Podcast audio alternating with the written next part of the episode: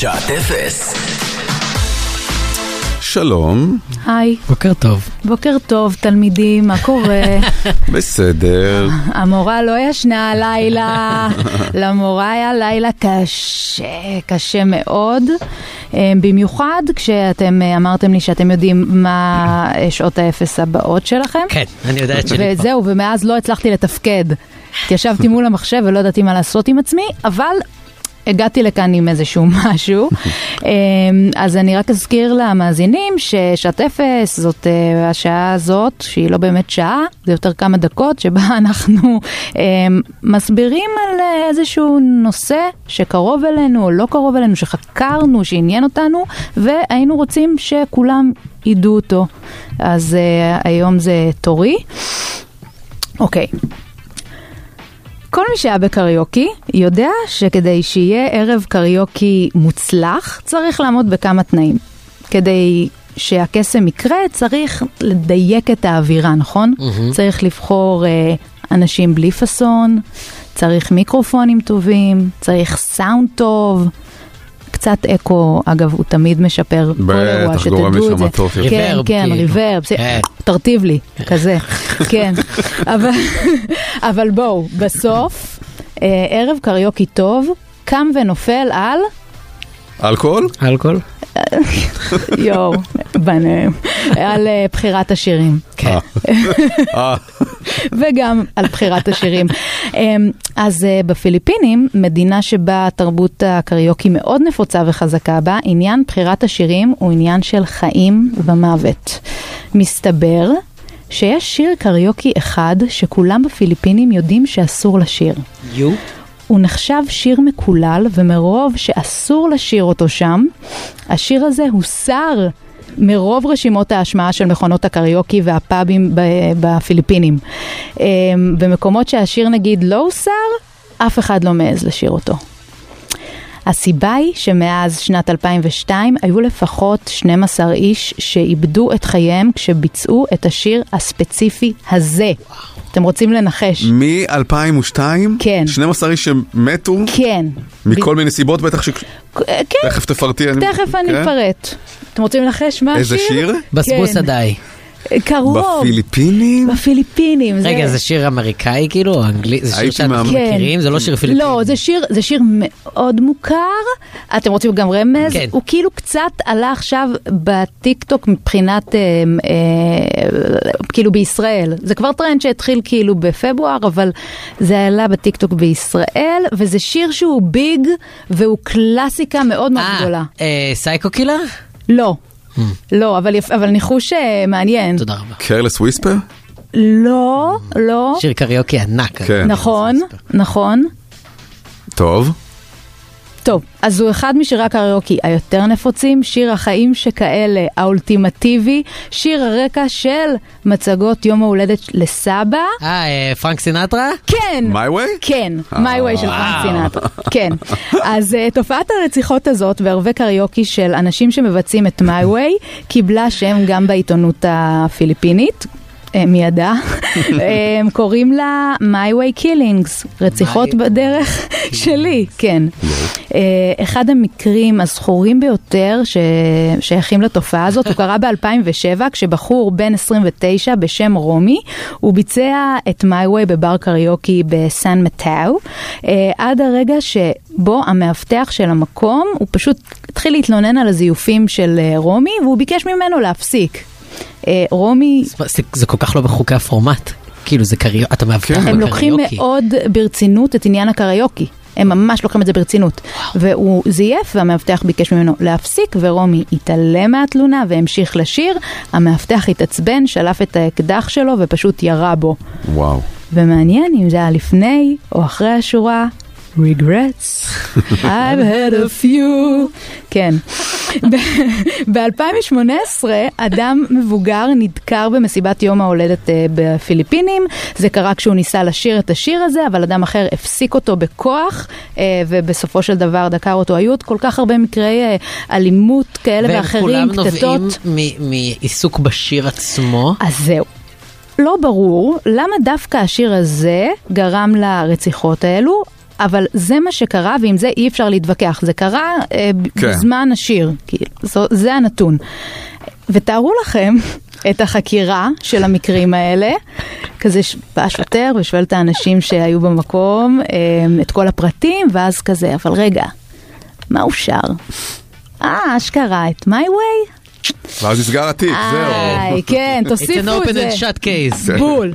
אז אוקיי, יש כל מיני תיאוריות שמסבירות את התופעה הזויה הזאת. אז תיאוריה אחת טוענת שמדובר בשיר פופולר במיוחד, ולאנשים רבים יש דעה לגביו, כמו שלכל אחד יש כאילו דעה על חרבו דרבו, כן?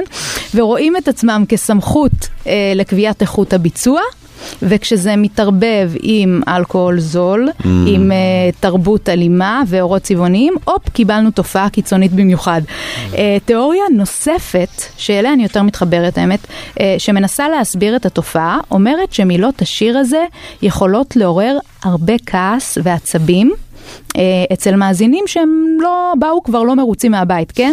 המילים של My Way שכתב אגב פול אנקה במיוחד לסינטרה, כן, הלחן של שיר צרפתי, אבל פול אנקה כתב את המילים לסינטרה, אין סיכום כזה לא מתנצל, יש שיגידו יהיר של חיים של אדם. לא סתם, זה היה השיר שאיתו טראמפ חגג את הניצחון שלו. בדיוק. המילים של הרסת לי את הסוף, סתם לא, סליחה, סליחה, לא הרסת לי, לא הרסת לי. כל כך מתנצל. יואו, זה באמת פלשבק לתיכון.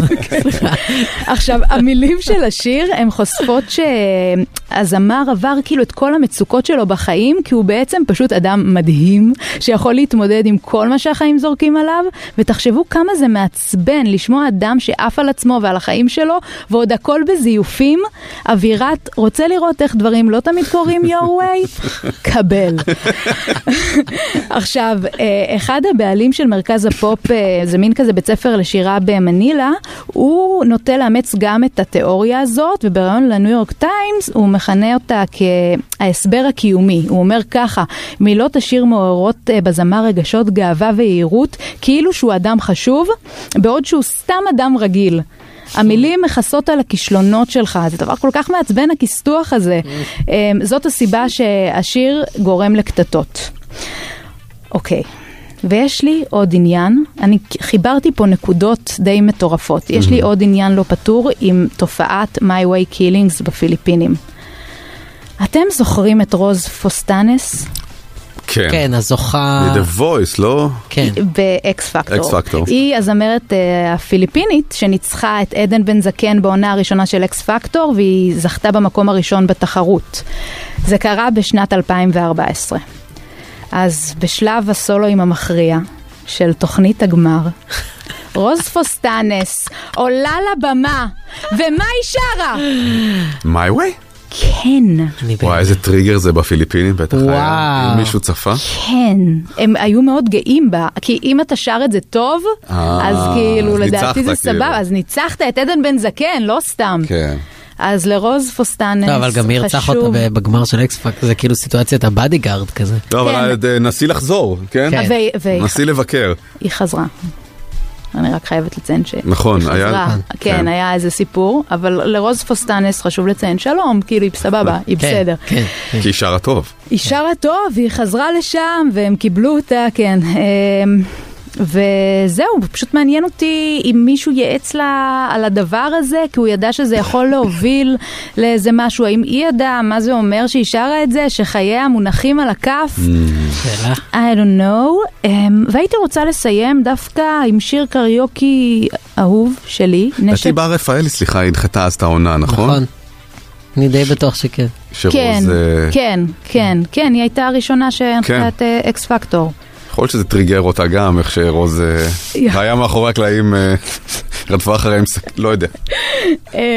אוקיי, אני רוצה לסיים עם שיר קריוקי אהוב, נשק סודי אישי שלי, כן, בקריוקי, אם זו אהבה, אבל הגרסה של כוכב נולד, נינט האב, מאיה ממן וטלו פסקו, זה ביצוע מהעונה הראשונה של כוכב נולד, שהיא גם סוג של תחרות קריוקי הייתה. כן, לא נפסיק לשיר, עד שיראו, עד שמישהו יראה פה.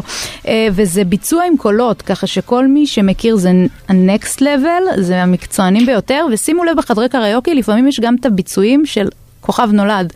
אז אתם יכולים להתפנה ככה, אם נבראתי לך לירון לב. אפשר, אפשר. יפה. יפה מאוד, אז לא עשתי לך את הסוף בסוף. לא, לא. אז לא שחק. כן.